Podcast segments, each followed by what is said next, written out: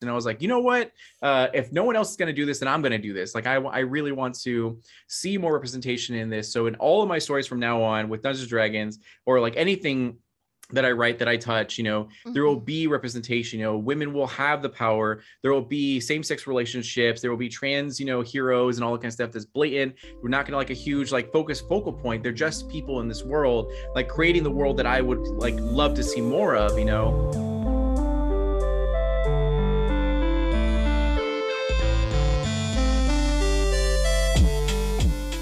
Welcome to Replay, the show that invites you to join us at the game table. I'm your host, Clara Mount. On Replay, we're building a more inclusive community by creating a space for underrepresented gamers and their allies to share their voice. We'll tell stories about our experiences and provide new perspectives that challenge our community to think differently about who we are and what we do. Replay is a Victor Media Group original. You can find episodes of this and all other Victor Media Group shows on our website at victormediagroup.co. And if you like what you're hearing, subscribe and connect with us on your favorite social media platform.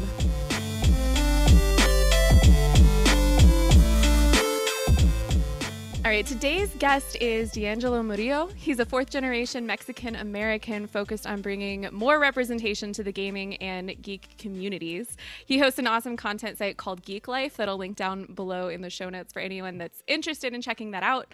Um, and he features storytelling, journalism, interviews, and a ton of other gaming and geek related content. So definitely fun to crawl through that. He's also very active on Twitch where he does a lot of tabletop RPG charity events and other types of stuff. And and I, I definitely have to hype this up because we're going to talk about it later. He's also writing his own tabletop RPG called Emerald Templars. Um, so we're going to hear more about that later today. Welcome to Replay, D'Angelo. Thank you for having me. I'm super excited to be here. Oh my gosh. thank you. Thank you. Um, so we're just going to jump right in. The first segment is just gaming in general um, because I like to get to know more about why people love games. And yeah, so we're just going to jump into that. So, D'Angelo, what is the number one reason, in your opinion, that people should care about games? Yeah, I feel uh, very strongly about video games and everything like that because um, when I was younger, I personally found them extremely, extremely useful as a form of escapism. You know, to be able mm-hmm. to throw myself in, you know, uh, Ocarina of Time, uh, to throw myself into Final Fantasy and all these different games, and be able to uh, lose. So whatever was going on at school or at home or mm-hmm. in, you know, whatever else other aspect of my life, as long as I can get into a video game, I felt safe and comfortable within that realm because I had control and and uh, there are a lot of valuable lessons that can be taught through video game and storytelling uh, mm-hmm. that can't be quite captured through novels or movies or anything like that. It's a very more, much more intimate experience, you know? And yeah, uh, yeah that's why I love video games. Yeah. I love that. I love that. What makes it feel intimate to you? I think it's the agency, you know, that, that mm-hmm. like when you're watching a movie uh, or you are like reading a novel, you're a bystander, like reading about this world or just watching and not able to do anything. You can't change the outcome in any way, shape, or form. But when you're playing a video game, the world doesn't move unless you move. You know, the world right. doesn't change or anything like that unless you do something. So the so you have a lot of uh, just that agency, and uh, you're the main character of the anime essentially, where uh, everyone is like looking to you for answers and they need your help and all that kind of stuff, and it gives you that that sense of purpose as uh, especially when it comes to rpgs like dragon age or mass effect mm-hmm. where uh, these side characters have stories that could be explored if you take the time to do so and you gain this like real affection for them you know yeah. uh, so it, it's it feels a lot more intimate in that regard because like a movie might be three hours like at max but then uh, a video game could be like you know 30 hours 60 hours you know it, and you've spent so much time with these people. And yeah. so that's why it's so much more intimate to me yeah. I was gonna say you talk about long games. I just checked how much time i have in destiny and it's like 400 mm-hmm. hours and i'm like jesus christ why did i do that to myself? But but it is yeah. it is that intimacy right? Like nothing happens if you're not there. So I, yeah. I love that. I love that. How did you first get into games? Uh thankfully my parents when i uh, we were younger exposed us to video games pretty early. I think it was probably a way to to get us off their back while they like made art or like did music and all that kind of stuff. But they got us a Super Nintendo and we played like uh, Super Mario Brothers, Mortal Kombat, all that sort of stuff. um, love that. Yeah. yeah and i was able to play it like like did horrible i'm sure and then uh but it was still a fun experience to be able to see um you know these colorful images moving across the screen and doing all this like cool you know stuff and everything and uh and video games only got better as time went on as we got to like mm-hmm. the pokemon phase and to yes. like yeah and the rpgs and all that kind of stuff that's when it really took off for me so yeah yeah well what are what are your favorite kinds of games now um, I will forever and a day uh hold a special place in my heart for RPGs because like I mm-hmm. I am a sucker for good storytelling, in-depth characters, and yeah. that growth and that like you know high fantasy sort of like um like end boss end game sort of thing uh where you start off as a farm boy and then fight god by the end of it. Uh so it's like it those are always super super like cool ones. But now that i'm like older and like a dad gamer i'm enjoying uh like Apex a little bit more, like like mm-hmm. battle royales like that, so you can get in, get out, and then also um uh, anything that has a difficulty, you know, mode. Because as a dad gamer, like I need to beat the game as fast as possible because I only have so much time. Oh, yeah. So easy mode is now because I used to scoff at easy mode, you know, and uh, and be like, you got to play the game the way that the designers intended for you to, t- to play it. But now as a as a dad with limited time, I'm just like, no, nah, let's just get out of here and then uh so be able to eat chew through games essentially is uh is good but um yeah so roguelites battle royales and whenever i can rpgs are still uh my favorite when i get that good extended playtime. Yeah. Yeah yeah. So do you do you lean more towards video games than tabletop rpgs uh it depends. Like like tabletop rpgs um are always amazing because that's even like an even more level of intimacy than than video games uh because you have creative control over that sort of whole thing. Yeah, yeah. but you also have to schedule with like you know six other people five other people and everything like that. So whenever we get to play tabletop rpgs i'm always down for that you know but uh, when i can't do that then i'll go to video games. And uh and chill out there yeah yeah like it's a, it's an accessibility and availability thing right the the mm-hmm. dad gamer life exactly. Yeah. thankfully, get, thankfully, my stepson loves video games as well because uh, I got him into it. You know, so now it's Aww. easier to be like, yeah, here, here's a controller. Play Minecraft Dungeons with me, and then he's like, okay, and then like we're just learning together and playing. So oh, it's like really, that. really good. yeah. um, could you tell me about a gaming experience that was really like personally significant to you and why? Yeah, absolutely. Um, I think one of the things uh, it would it would have to go back to like World of Warcraft. So it was right when Burning Crusade came out in 2014. I was very conflicted um, as as a as a person because I am fourth generation Mexican American. I'm Chicano, so and I have very dark skin uh, tone. So in the Latinx community, uh, there's a lot of colorism that goes on where the darker your skin, the lesser you sort of are, sort of thing, uh, which hit me really, really hard. Not only that, but I can't speak Spanish. So when I was in, and, and I'm in Arizona, so there's the the Hispanic population is is quite high and everything. So mm-hmm. when I'd be at school, it was that like like uh, identity crisis where I wasn't white enough for my white friends and I wasn't like Mexican enough for my Mexican friends or anything like that.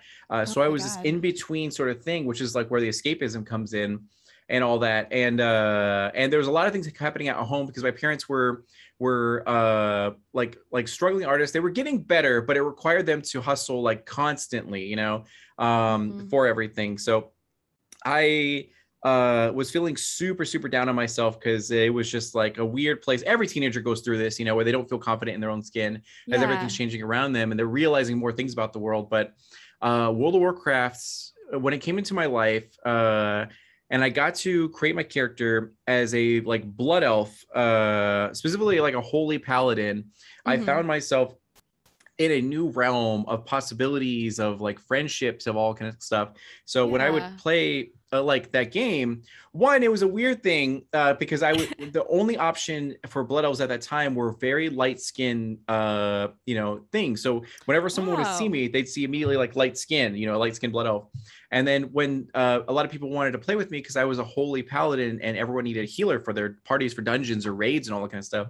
So because of those two, uh, or because of that, that specifically the holy paladin thing, um, it got me exposed to a lot of people and they like started bringing me on their ventrilo chats and their voice chats and they started like really enjoying me like just hearing my Aww. voice and yeah and and hearing like like dude you're funny you know you're really creative I, I you know you're awesome to be around and everyone started like rooting like uh like just really liking me and it was uh that validation that i never had before you know and yeah. it was like it was incredible because in the real world people could see me and then they would make assumptions about me or they i would think they would make assumptions about me with my anxiety. But in this game i was just a blood elf you know paladin who wanted to heal everyone and make sure everyone was cool and chill. And that was the first time in my life that i ever found a positive uplifting community that wanted to talk to me was waiting for me to get on who like you know all that sort of Aww. stuff. And these were people yeah from all over the country and even the world. And uh it like really hit home for me. And yeah so was good do you, do you feel like that changed your relationship with like games uh, yeah absolutely because before um like there was this really depressing uh thing i don't know why i always thought so deep about video games or life or whatever but it was always very depressing for me to like fall in love with the video game, but then realize when the game was about to end that this world was very finite and there were like clear walls, you know? Yeah. Like in yeah, uh Legend of Zelda, I wanted to explore more relationships with um the different characters in there, but I couldn't because they only had so many dialogue options, you know, and they yeah. they didn't have multiple choice like decisions. It was just whatever they wrote was whatever you had to explore and it felt so like stiff and like uh, limiting. Mm-hmm. So when MMORPGs came out, it was this whole realm of possibilities because like yeah, the world and the raids and all that kind of stuff were were limited, but the people who were playing it were not, and you could like you know explore conversations, do silly things, or like do really hard quests and like cheer literally uh, as we took down like you know a, a raid boss. Yeah, so it was uh it was a game changer for sure. Yeah. Yeah, it sounds like that kind of like kickstarted you into like this whole gaming community thing mm-hmm. that that you've been so into. oh, absolutely. Yeah, because yeah. I even people that I played World of Warcraft with uh back in like I want to say like 2011 or so, uh I'm still friends with to this day and are now like hiring them as artists for Emerald Templars and things I'm doing like in, into various projects. So like oh, these cool. are lifelong friendships that that yeah that uh, happened during Aww, that time. Yeah, I love that. That makes me so happy. yeah. What would what would you say now um, that gaming really means to you? Um, it's it's that it's that safety net or whatever. So like again, whatever's going on in my life, I know that I can uh, take a bit of time to just like lose everything and and get myself into a video game. Mm-hmm. I watched a TikTok, which is probably not like loses the validity validity of what I'm gonna say, but there was like a, like a Buddhist TikTok who had said that when you're playing video games that's when you are like in a form of like meditation because you're not thinking about mm-hmm. the past you're not thinking about the future you're only focusing on the present and that's really what it is you know when you're playing video games is that you yeah. kind of just like let everything go and just focus on you know uh the present and that helps tremendously granted i'm old enough and wise enough now to realize that um an abundance of escapism isn't healthy and i do have to put down the games to focus on the real world but it's mm-hmm. always there uh, for me, like when I need that little quick break and all that kind of stuff, and that uh, that connection with my friends, especially in the COVID, you know, uh, realm yeah. where physical interaction isn't something that can happen. At least we can meet up in a game and chill out and hang out, you know. So it's uh, it's it's incredible, yeah. That's awesome. That's awesome. Uh, well, thank you so much for getting us started with already like some really good stories. Um, so we're gonna yeah. cut to a, a, quick break, and then when we come back, I want to talk more about like Latinx identities in the gaming world and uh, some more. So stay tuned.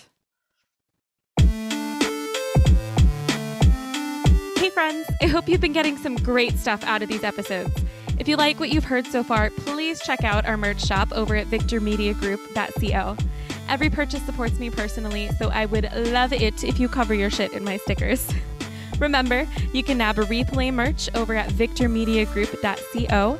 And once again, thanks so much for joining us at the game table.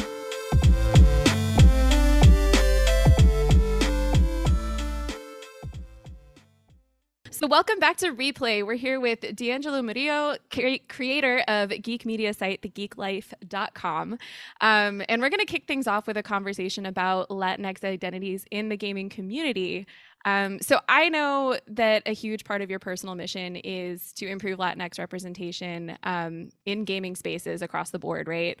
So, what I I want to know what experiences you've had that led you to that mission for yourself.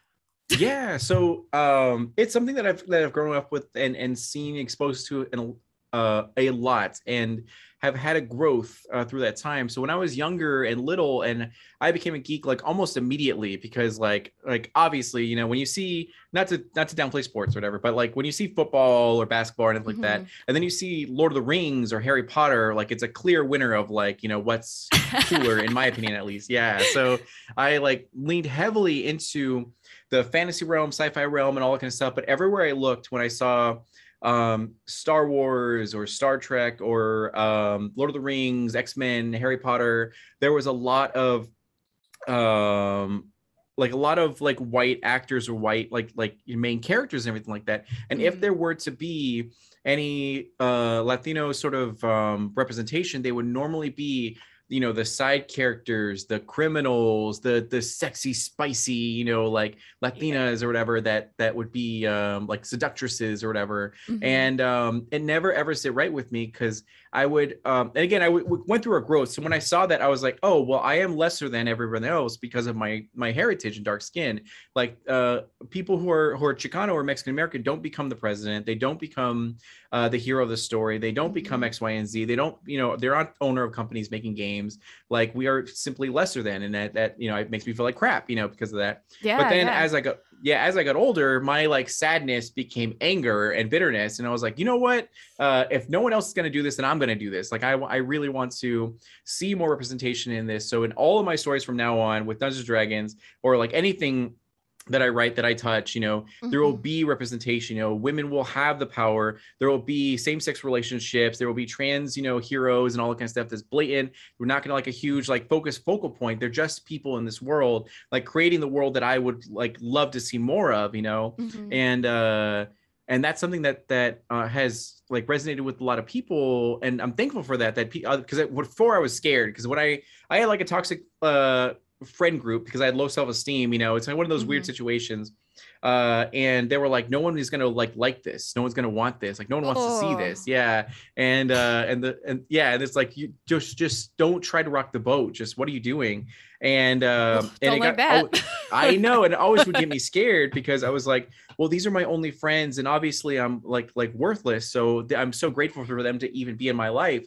But thankfully, uh it, it took a while but finally i got the self-confidence to be like no this is not healthy at all like i'm going to leave this group mm-hmm. and i'm going to do what i feel is is right you know so uh even today even though there's been improvements and um uh, more Latinos are getting into positions of power when it comes to gaming companies and all this sort of stuff. Uh, it's still not where it needs to be because even if you look to progressive games like Apex Legends, which I love and adore, um, mm. Loba is like a thief, like, uh, and then Octane is also like Chicano. I, I don't know if he's Chicano. He might be like uh, he's Hispanic and um, he's a, like a drug addict essentially and all that kind oh. of stuff, and that's not really healthy. And then going over to Valorant, uh, Reyna is like a murderous, like sort of like you know mercenary sort of thing.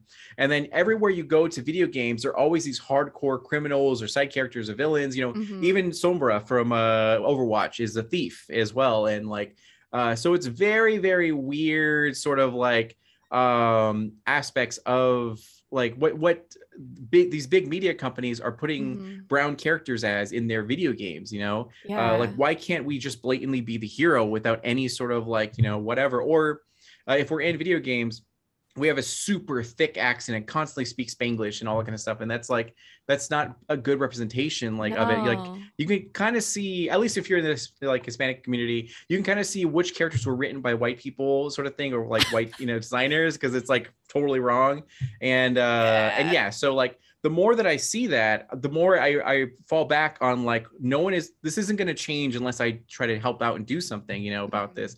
So that's one of the reasons uh, that I, I'm so about inclusion and representation because voices need to be heard.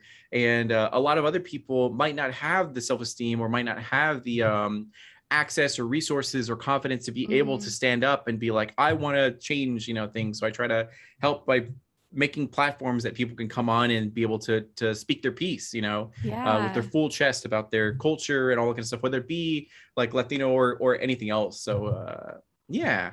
Yeah. Oh, that's that's some really powerful stuff. Um, do you feel so? I know you're saying that like in in like Latinx representation in like the games yeah. is not great. Uh, to say the least. Um, but what about on like the creator side? What's the I guess what what is your experience as a Latinx creator? Yeah. Yeah, so um that's been something that's that's relatively not relatively new I, sh- I shouldn't say but um i'm finding like more power the more that i find like like uh, more confidence and everything because I mm-hmm. owe a lot to Latinx in gaming, uh, who's this beautiful like uh, community and group uh, that are all about like uh, inclusivity with. Um, mm-hmm. and everything. I before meeting them was in a place where I didn't have the confidence to say I was brown and proud, to say I was, you know, Chicano and all that kind of stuff and everything. And uh, when I met them, they were extremely um, like forefront about inclusion. And they're like, we don't care if you're from Puerto Rico mm. or if you're from Cuba or if you're from Mexico or whatever. Like, we're all a community. We're all facing the same oppression and same issues. So let's band together and help each other out by like looking at each other's resumes, reviewing things together, and helping each other out. And getting to see that, you know, that that changed my whole perspective and be like, oh my God, these people are so warm and welcoming. Like, like Aww. finally I feel accepted in this community, you know, and I began to to feel uh pride in my heritage mm-hmm. and culture that I never had uh, never did before. Um, so being exposed by like uh, high level creators who were in the game who are in the game industry making these mm-hmm. changes because uh, some of them are beholden to whatever the company wants you know so it's like yeah. you know you're in charge of doing this thing and only this thing you know but some people are actually making their own games and mm-hmm. are are trying to break the mold and that's extremely inspiring to me because that gives me the confidence that that I'd be like okay it's possible you know like mm-hmm. I don't need to be a part of a AAA company I don't need to like you know uh, there's there's ways to do this like with crowdfunding or with you know yeah. Uh, what have you it's possible you know so it's just got to like pick up the pieces and go and do it sort of thing so yeah yeah yeah that i mean especially what you're saying about crowdfunding and like access to resources yes. like i'm i just this year backed uh, an indigenous created rpg called coyote and crow and yeah, that was same to, did you yeah, yeah. so but like one of the things that i loved about it is that they didn't anticipate getting the response that they did mm-hmm. and they ended up having like i can't remember what it was but it was above and beyond their goals by far yeah. and they're sitting there and they're like we we thought there was a need but this proved there was a need so the fact yeah. that you know like i know um your game is going to go out on kickstarter right later this year. yes year yeah yes? so um, the weekend of Unidos Online, which is Latinx Gaming's um, like annual sort of event that celebrates, you know, Latinx creators and everything. Mm-hmm. Uh, I will be like doing a uh, one shot of Emerald Templars on the you know front page of Twitch and everything like that. So yeah. on that same weekend, Emerald Templars is going to launch on Kickstarter. Uh, so that if people are are interested, hopefully they'll be interested and uh, they will be able to like you know contribute and back it and and everything. So yeah. yeah. Yeah, but like what a cool way to get the community involved in like supporting. So like even if you're not a creator yourself, you know, you can still support these creators yeah. doing these projects. So yeah, that's it's that's a game great. changer for sure. Because before it'd be like loans or you know uh, yeah. trying to find investors, but be, be being beholden to what they want, you know, from the sort of uh, product. So it's a huge game changer. Yeah. Yeah, yeah, that's awesome. So what um what would you like to see more of in the gaming community as far as things that would help improve representation um, obviously like more stories and more characters but like what else uh, i think it would be more well thankfully the community is moving in a positive direction uh, at this time which is awesome because mm-hmm. people mm-hmm because uh, we have access to social media now, you know, and yeah. and uh, be- before there would be like whistleblowers or something like that, but you, it wouldn't reach the masses and we wouldn't hear about it. But nowadays, um, if a company is doing something horrible or if a group of people are doing something horrible, everyone can sort of broadcast it. Uh, and then we can make our own decisions and opinions as we see like the facts and information, all mm-hmm. that kind of stuff. And then we understand who are uh, who are not worthy of our time and attention and, and financial support and all that kind of stuff and who are you know so mm-hmm. it goes the opposite way so for super super indie small companies they can be like we have this product we put our heart and soul into it here's what it's about and we need this thing and the community can band together and be able to rise up and and not only emotionally support them but financially support them and get them what they need just mm-hmm. like coyote and crow or into the motherlands or any of these other uh like poc created projects and that's what i really want to see sort of more of is uh, uh, that that more of unity you know and be able mm-hmm. to um because there's a there's always people doing this stuff but there's they they might not be seen or heard of uh so being able to get these big um verified sort of users on their social media accounts and being able to bring the uh, light and attention to these like smaller creators you know and get them to, to help out so uh yeah i think we're moving in the right direction as like a sort of community mm-hmm. uh when it comes to regards to like twitch or aaa games and all that kind of stuff that's going to be a harder battle because that's like something out a little bit outside of our control you know but mm-hmm. at least as a community we're already banding together to make great change and uh yeah yeah i love that um so it seems like what you really like what you really want to see is not just more um more of these characters and representation but actually more people on the creative side right? So like people yeah. like more diversity in the people that are bringing us these games. Exactly because one of the things that that that always like kind of upsets me is if a game uh or anything or any aspect uses like mesoamerican sort of lore or you mm-hmm. know uh, latinx code of characters or, or anything like that uh, in the writers room i would love to, for there to be someone from that culture to be able to be like mm-hmm. well here's my perspective and here's what i can see needs to be approved upon or like you know x y and z because if you don't have that voice you're missing the mark you know or the potential for you to miss the mark is is quite high so like uh having a very diverse um, writers room uh, would help tremendously for you know exposure and and getting mm-hmm. things sort of like right when it comes to these other cultures that you may not be a part of you know because just because you're a person person of color doesn't mean you know everything about everyone else's sort of culture because like especially for me True. being you know chicano i don't even know the perspective of someone from like straight blown like full blown mexico uh, mm-hmm. or anything else you know i can only speak about my sort of culture of being mexican american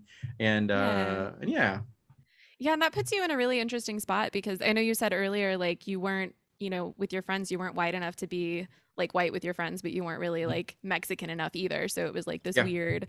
I, I, hear that a lot about like Asian Americans as well, or like any mm-hmm. kind of like those blended identities where they feel yeah. like they're they're separate and somehow stuck in the middle.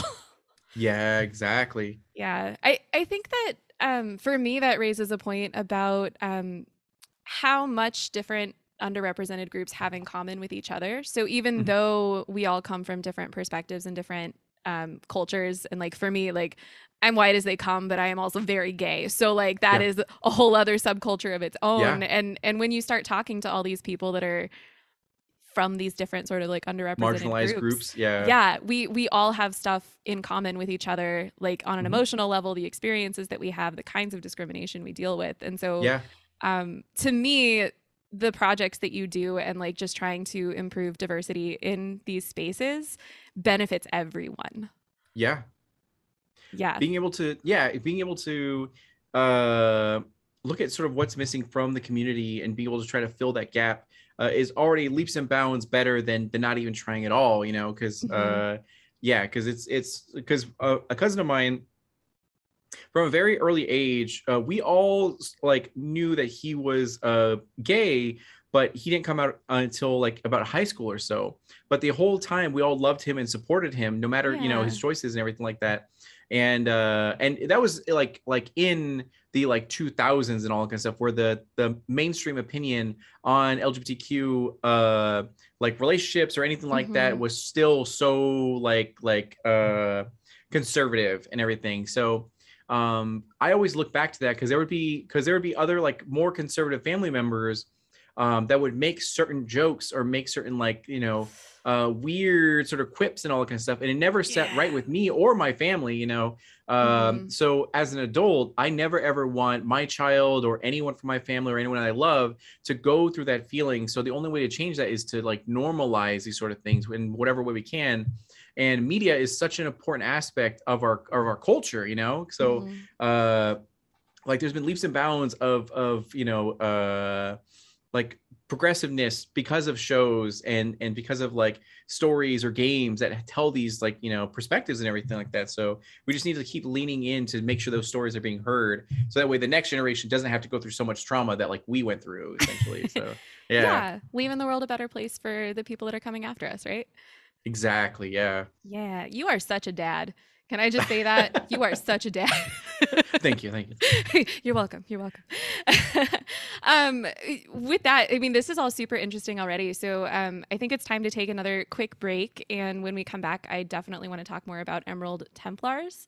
So sure, um, yeah. If, yeah. Okay. Awesome. So everyone else, see you in a, see you in a moment. Get ready to quit the build. Hey, this is Nick from Quit the Build. If you're listening to this, there's a good chance you're into video games, and if you're like me, then you're having a tough time keeping up with all the gaming news coming at you. Our podcast, Quit the Build, is all about condensing the news into an entertaining weekly podcast that never takes more than an hour of your time. Get your gaming news the fun way with Quit the Build, with new episodes every Wednesday at quitthebuild.com or wherever you get podcasts. We're back on replay, and we're about to hear more from D'Angelo about um, his new tabletop RPG, Emerald Templars, that's going to be coming out on Kickstarter later this year. Uh, so, first of all, I guess just talk to me about Emerald Templars. Like, where did the idea come from? What was the inspiration? Um, yeah, let's start there.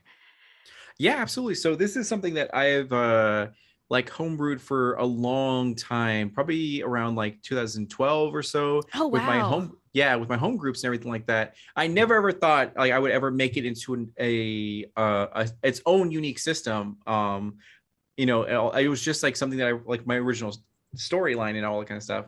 Mm-hmm. Uh, but yeah, so I've I've always been a huge fan of uh HP Lovecraft, you know, uh yes. where it's like that Lovecraftian sort of like eldritch horror where death is the kindest thing that can happen to you in those stories, like mm-hmm. otherwise it's insanity or like, you know, becoming some weird monster and all that. Yeah. So uh and I always brought that sort of into my own media. And not only with that, uh, uh, not only that, but I also wanted to make the world more inclusive because when I picked up Dungeons and Dragons with fourth edition, it still had those deep seated sort of Lord of the Rings vibes where yeah. uh, anything that was like brown or anything that was like another culture were like savages and they were uh, like always evil. They had no depth or no character and everything like that. And They never sat right with me because mm-hmm. specifically for for Dungeons and Dragons, there's a uh, a race called the Yuan-ti, which were snake people, and they were mm-hmm. heavily influenced by like Mayan and Aztec sort of uh like culture oh, with ritual sacrifices, that. yeah, and then various like temples and everything like that. And they were always evil and always, you know, super uh. weird, and that that never sat right. Yeah, exactly. So, um, I made the world of Emerald Templars uh like dark fantasy but also merged in a lot of inclusion you know? Mm-hmm. so it's actually like a matriarchy and sort of a patriarchy. So all the the major leaders in the world were were women. And not only that but like you know same-sex relationships were totally cool and normalized. Mm-hmm. and like uh you know trans heroes were also like like just normal as well and everything. And and all races um in or all, all species in the game uh could be whatever you know morality that that you wanted them to be like moral alignment so they didn't yeah. there was nothing like you always have to be evil or you always have to be good like uh and just flipped a lot of things on on its head and the like the more and more I started getting spiteful and bitter about like the mainstream sort of like tabletop RPG like vibe, the more mm. I started mm-hmm. leaning into more inclusivity and more diversity uh to what it yeah. is sort of like today. We're in Emerald Templars um orcs for example uh, are like some of the best chefs in the in the world. And not only that but they um, understood that they had like a very big problem and issue with with rage and and anger sort of issues so mm-hmm. in response to that as a culture and a community they worked heavily on mental health and awareness and became like the first therapist and sort of normalizing ah! therapy oh, for yeah for the I like love that yeah because if you think about it yeah if you think about it being in a fantasy setting these are people who are going into the depths of the earth to like fight like undead and seeing horrible monsters that's yeah. ptsd that's trauma you know so oh like you can't yeah so you can't just like come out of that being like oh i'm not affected at all you know like uh there's there's a lot oh of stuff God. that's going yeah so in well, the game i'm like yeah. thinking about like in, in i don't know like in d&d how there's, eh, there's the running jokes right about like oh you have a tragic backstory whatever and it's like yeah. okay but you actually would if mm-hmm. you were in this world because you're right like the, the events that are normalized in those kinds of adventures would cause real people a lot of ptsd yeah so, like, exactly so and it's it's a big emphasis on like uh, you're not like a major superhero that that can withstand anything. You're you're immortal. You know, you you um, have vulnerabilities and weaknesses and, and vices. You know, so mm-hmm. there's all these sort of things, and that kind of adds to your character. Not only that, but but whatever your species is doesn't mean that that's what you are like full blown because there's also like your culture uh, of where you come from. So there are different places in the world. Like for example, for me, Mm-hmm. I am Mexican American, but I'm a Mexican American in Phoenix, Arizona. So my experiences and knowledge and skill sets are, are might be different from someone who's in Nebraska or New York or anything like yeah. that. You know, so you get different benefits, uh, benefits and bonuses uh, for being in different places to help with that inclusion of like just because you might be an orc or a centaur or what have you. Uh, uh, your experiences are different from another orc or centaur depending mm-hmm. on where mm-hmm. you grew up and everything like that. Um, and and yeah so it's it's like that that refreshing feeling on the fantasy sort of like genre um that i'm trying to bring to the table. I love that good. what else um what are some of the features of your game that make it unique compared to other games? Yeah so uh there's a few things. So so obviously like there's there's going to be uh the species which are mostly like like there's no elves there's no dwarves or anything like that mm. there are mm. humans uh, which i like reluctantly put in there um but there there are like all these different sort of fantasy races like the risen for example are undead they're like imagine undead but they're all sugar skulls essentially like think of coco and that's like yeah, yeah. so uh and they have their own experiences and their own sort of like uh deals and everything that way you can play something that that's not you so you get a glimmer of uh uh, of what it's like to be sort of different, you know, yeah. and um, and as you're going through this sort of world, the, the Emerald Templars in general, like the lore of it, is that uh, magic is extremely chaotic there um, because it was gifted mm. to them uh, by the gods to help them out to be able to you know make their land prosperous and make their things easier and everything uh, but unfortunately it got abused and the world is like forever changed because of it uh, where there's necromancy demonology you know uh, places in the world time is messed up and is in a loop constantly and all this sort of stuff mm-hmm. so the emerald templars are essentially the the concerned citizens who band together to take down these tyrants uh, who are abusing magic and are able to uh, protect the world. And but it's not always so clear cut like where they're heroes mm-hmm. where some people have committed grievous crimes and it's either they get executed exiled or they join the emerald templars to like help their community and serve them and they choose to do that yeah, other people have been honor bound, being like, because you saved my family, every generation, the oldest, you know, son or daughter will join the Emerald Templars to serve you guys, or mm-hmm. they need funding for like, you know, uh, college or whatever, and they're like, I'll join the Emerald Templars for two years, and you'll pay for all of my, you know, stuff or whatever. Oh my god, like and the military like, thing. exactly, yeah. So that's like, so it's one of those things, and uh, but the world that they kind of like are in is there's a lot of rumors from every corner of the known world that that weird stuff is starting to rise again. So uh, they're actually like heavily needed, but because of so many years of peace, they're kind of um, disorganized and like weaker, you know. Oh, okay. So it's a uh, so it adds like sort of agency to the to the world and um, every place is influenced by a real life culture so there's uh, a place that's influenced by you know japanese uh, and korean sort of like history, folklore, and everything like that. Another one is mm-hmm. Mesoamerican and like Irish and Scottish sort of lore, and all these different things that aren't normally seen in the mainstream fantasy sort of genre. So even the weapons, you know, when you think of fantasy, you always think of a long sword and a like, you mm-hmm. know, a uh, you know, whatever. But in here, there's a khopesh and like which are curved blades or a katar, which is a uh, an Indian sort of hand dagger and uh, all these sort of different things that are uh, you know capable and competent, you know. So it should give players a refreshing experience for their tabletop adventures. And the game mm-hmm. itself is powered by Cortex RPG, uh, which is a very easy system to use. So mm-hmm. it's not going to be like a Dungeons Dragon experience where it's super rules heavy and you have to like uh, combat's going to take like an hour. Combat might yeah. take you know 10 minutes at the max and then that way oh. you get to move on and the story gets to yeah uh, gets to move forward so it's um it should be a refreshing experience for for new players you know in all regards yeah. and uh yeah yeah I, I know um like i noticed in there you said there's like a stress mechanic yes so it, does that replace health like how does that work yeah, so uh, there's no health bar um, in Emerald Templars. What it is, it's like five, I believe, uh, stress uh, meters, which one is your sanity, the other one is your anxiety, anger, exhaustion, and then physical. Uh, so physical would be just your your physical form. You know, anxiety is obviously your anxiety and your nervousness and and concern and everything.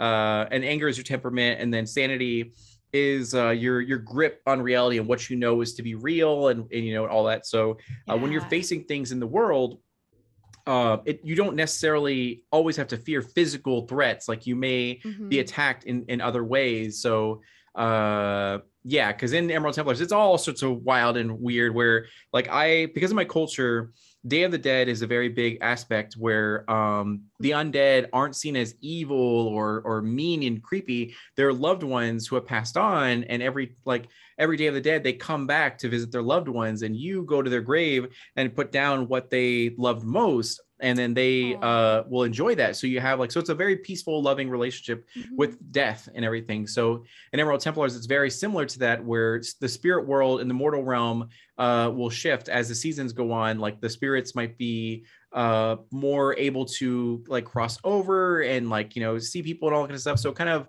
um, adds a whole experience. So uh, yeah, so there's it's the game isn't always going to have it where a physical death is the worst thing that can happen to you. It could be where you just like become so uh, anxious that you freeze up, or you become so angry that you abandon everyone, or you know oh, what wow. have you. Yeah. So that also, which is really cool, because the way you relieve that is by your various skill sets, because you're not just like a paladin and that's it you kill things. Uh, you could be like a paladin who on his off time is a carpenter or is a musician or is like ah. whatever. So that way when you're at the camp and you're like i'm seeing that you guys are stressed out so let me do go ahead and try to play you music to be able to like you know chill you out or like you know on on the side i'm a therapist so let me go and talk to like you know one of you guys to to like you know help you guys out through this. And uh that way it it it helps out you know and and making your character more than just a murder machine uh, yeah. but a more like full-blown person you know so uh yeah, yeah. it's kind of cool why why or like what inspired including that like stress like mechanic that whole system i think it's because um for me in the in the latino community or latinx community um a lot of us had like youthful experiences where mental health was kind of um demonized or sort of look mm-hmm. down upon you know you you were a man and you got to like just work and work and work and work and work and if you show any sort of weakness then you are you know a sissy or you know what have you um and as i got older and the world started getting more progressive and especially when being exposed to like eastern literature or video games where male vulnerability was more prominent you know you saw mm-hmm. people cry more and it was okay to admit you know failures or feelings um i started to recognize that like um, a lot of the problems that I have and a lot of people like my peers have are a lot of mental health issues mm-hmm. uh, where feelings of inadequacy or like you know uh, unresolved trauma or any of these sort of things that that are still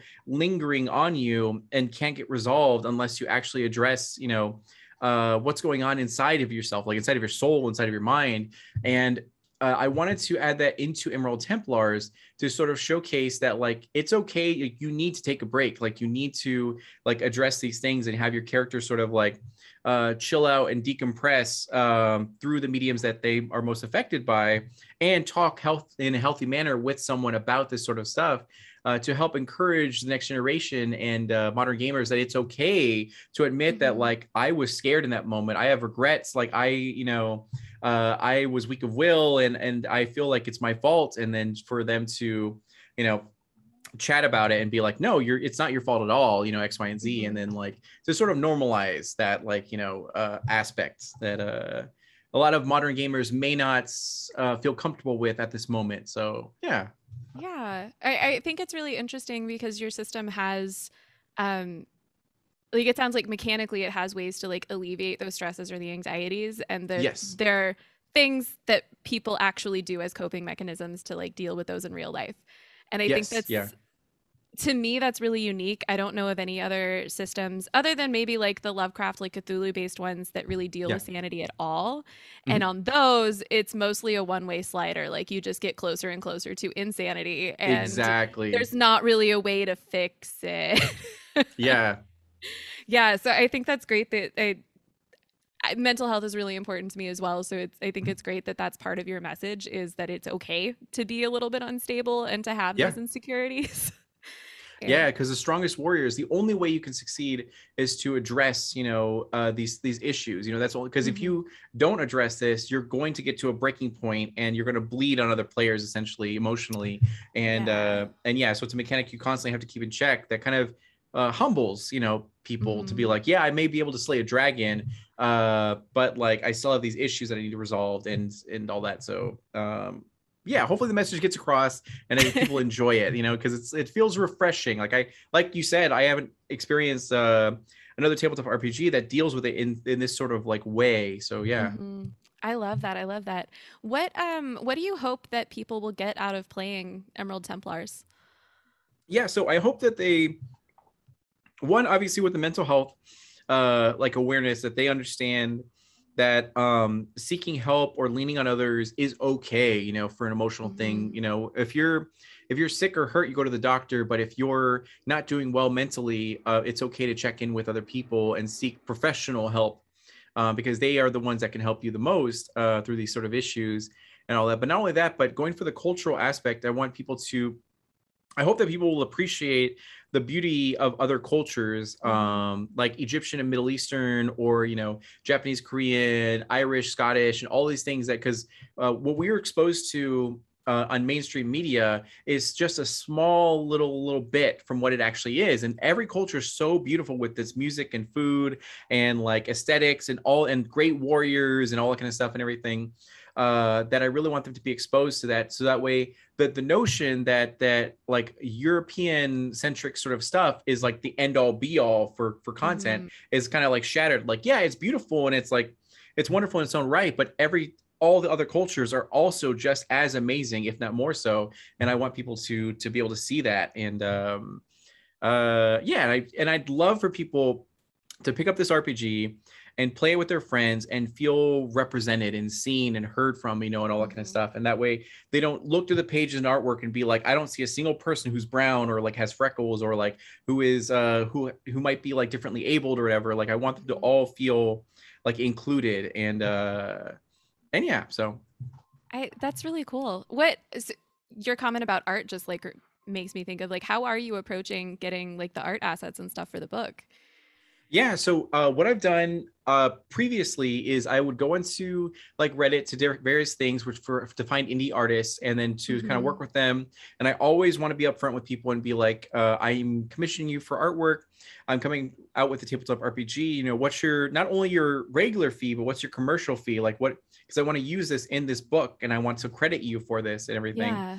and a lot of people have been so uh like welcoming and warm about it and put their heart and soul into to making it all kind of stuff. And like that way i can have something to go off of to show people that like this is real. Like here's Yeah. some concept ideas you know uh but it's getting to a point now where i i actually need funding to get like you know the cover design and all because unfortunately a lot of people do judge books by its by its cover you know Yep. so yeah i need to uh, get something that's a banger you know that's like super super cool that will require money because I always want to pay people fairly. Uh, and I do have a lot of friends who are artists, and I would never, ever, ever ask them for a discount or anything like that. I want to pay them, you know, what they are asking for or more. So uh, when it comes to art and uh, the writing for it, because like I, I've con- I've made like a majority of the world, but I'm leaving things open uh, for people from different cultures to come in and be like, you know, this is my culture, and I would love to write about folklore and things that I love about my culture. You know, here's the food that Oh, they would that's eat. You know, cool. yeah here's different things you know to add and here's like scary stories that that we grew up with and everything it's like all right let's you know let's add this to the book you know that way other people from your culture will be able to see it and be like oh that's actually like oh my god they have this aspect you know Yeah. uh in it so yeah but like i always i'm asking everyone uh what their fee is and if they try to say like i'll do it for free or i'll do it for like a super low thing i'm like no and i like find whatever the industry standard is and then like go like a few cents above it um, to make sure that I'm paying people like more. Because I found out recently that apparently in the tabletop RPG community for uh, like writers, they Mhm. get paid like three cents or five cents per word uh, for their thing, which is like yeah. And I I had That's mine. it? Yeah, exactly. So my my base price is uh, 10 cents per word. And I thought I was undercutting like everyone. I was like, oh my God, I feel so horrible about this. But I'm like, oh my God, I'm like double what other people. Yeah, like, like double, triple. Yeah. Damn. exactly, which it probably should be higher, but like, uh, so like that's my my basis is paying people more like the whole platform is about getting very talented people who are unseen unrepresented and like uh misunderstood being able to give them the platform and time and space to be able to create what they've always wanted to sort of create and everything so yeah it's a labor of love and hopefully it resonates with people and they they enjoy it yeah What kind of um like art direction are you giving the artists? Like are you telling them like I want certain things checked off to make sure that they're visually represented? yeah it's like it's, it's somewhat you know i'm i'm always trying to like the main uh focus is to because if you open a lot of other tabletop rpg books and look through the art a majority of it is going to be very light skinned sort of characters you know because dwarves and elves and humans and all that kind of stuff are typically light skinned uh, so in this book um they're going to be more poc facing they're going to be more differently able because i would love it's not in the book yet so i want to go on record about that but i'm trying to get uh, like like rules created and things uh, for accessibility sort of stuff. So I want people who have sort of uh, are wheelchair bound or are like you know whatever to feel also very competent and very capable, and it's not a hindrance. It's actually just another like Mhm. uh, you know feature aspect of their sort of thing. Um, Oh, So- cool. Yeah so i'm trying to, to work with every artist to be like i want a powerful woman to be here and i want them to do this thing i want you know an orc to be a therapist you know to to shatter the the norms of what we understand as fantasy and uh uh and to present it in this new light so yeah Oh, I can't wait to see it. I can't wait to see the art that's coming out of it because I'm like, I'm I'm all about this. This sounds so great. oh thank you yeah. um, so what uh what advice would you give to others that are trying to create this kind of change? So if it's other, I don't know, other creators that might have stories they want to tell, or even if it's just other just other people in general, what what advice would you share? Yeah, absolutely. There's a there's a couple things. So one, uh, this advice is like um, tried and true. My mother always told my sister and I about it, uh, and that was uh, in life. Whenever you're presented with a situation, it's either a hell yes or a no. Don't settle for maybe, kind of, sort of, okay. You know, Mhm. it just it's either going to be a hell yes or no. If it's whether it be relation, you know, relationships, business, friendships, uh, any of those sort of things, like uh, you owe it to yourself to only go with the best options. And if it's not the best option or is going to serve you, uh, then you've just got to like you know move on. You know, because it's going to be a Mhm. waste of your time essentially, and that's so true.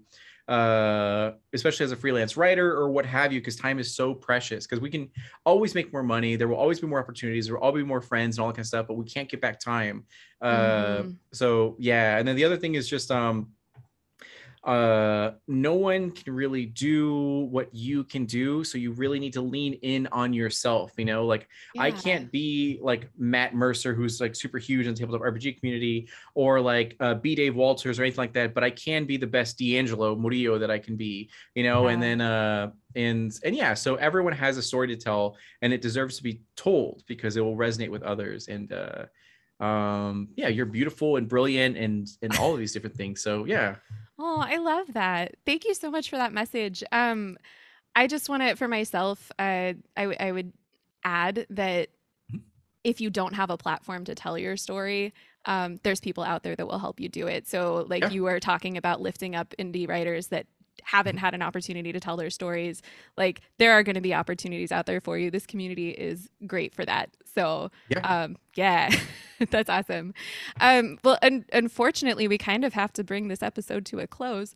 So I I just want to leave off. Like, do you have any final messages that you want to get out there to to the audience today?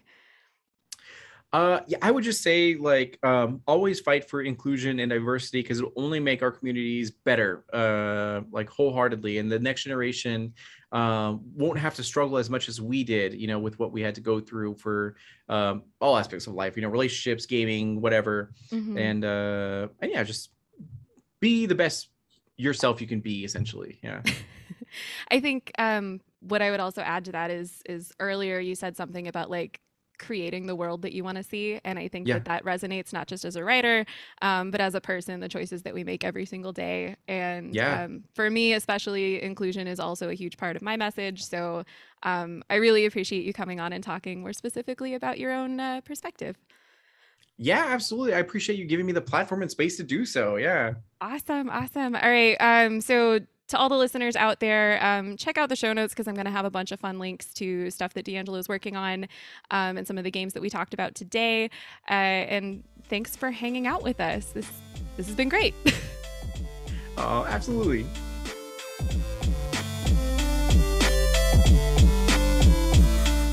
Thanks for listening. I'll be back again soon with another episode.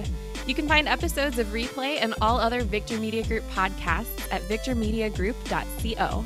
Replay is a VMG original and is created, hosted, and produced by Clara Mount. The show's executive produced by JB Adams and Gerard Mitchell with sound design by Anna Hughes and original music by Bison. It's the mission of Victor Media Group to make the world a better place by making ourselves better people. If you like this show, follow Victor Media Group on your favorite social channels and check out Bison's other tunes on Spotify, Bandcamp, and SoundCloud. Extra special thanks to all my listeners for hanging out with us today. Keep on playing, and remember, you're always welcome at this game table.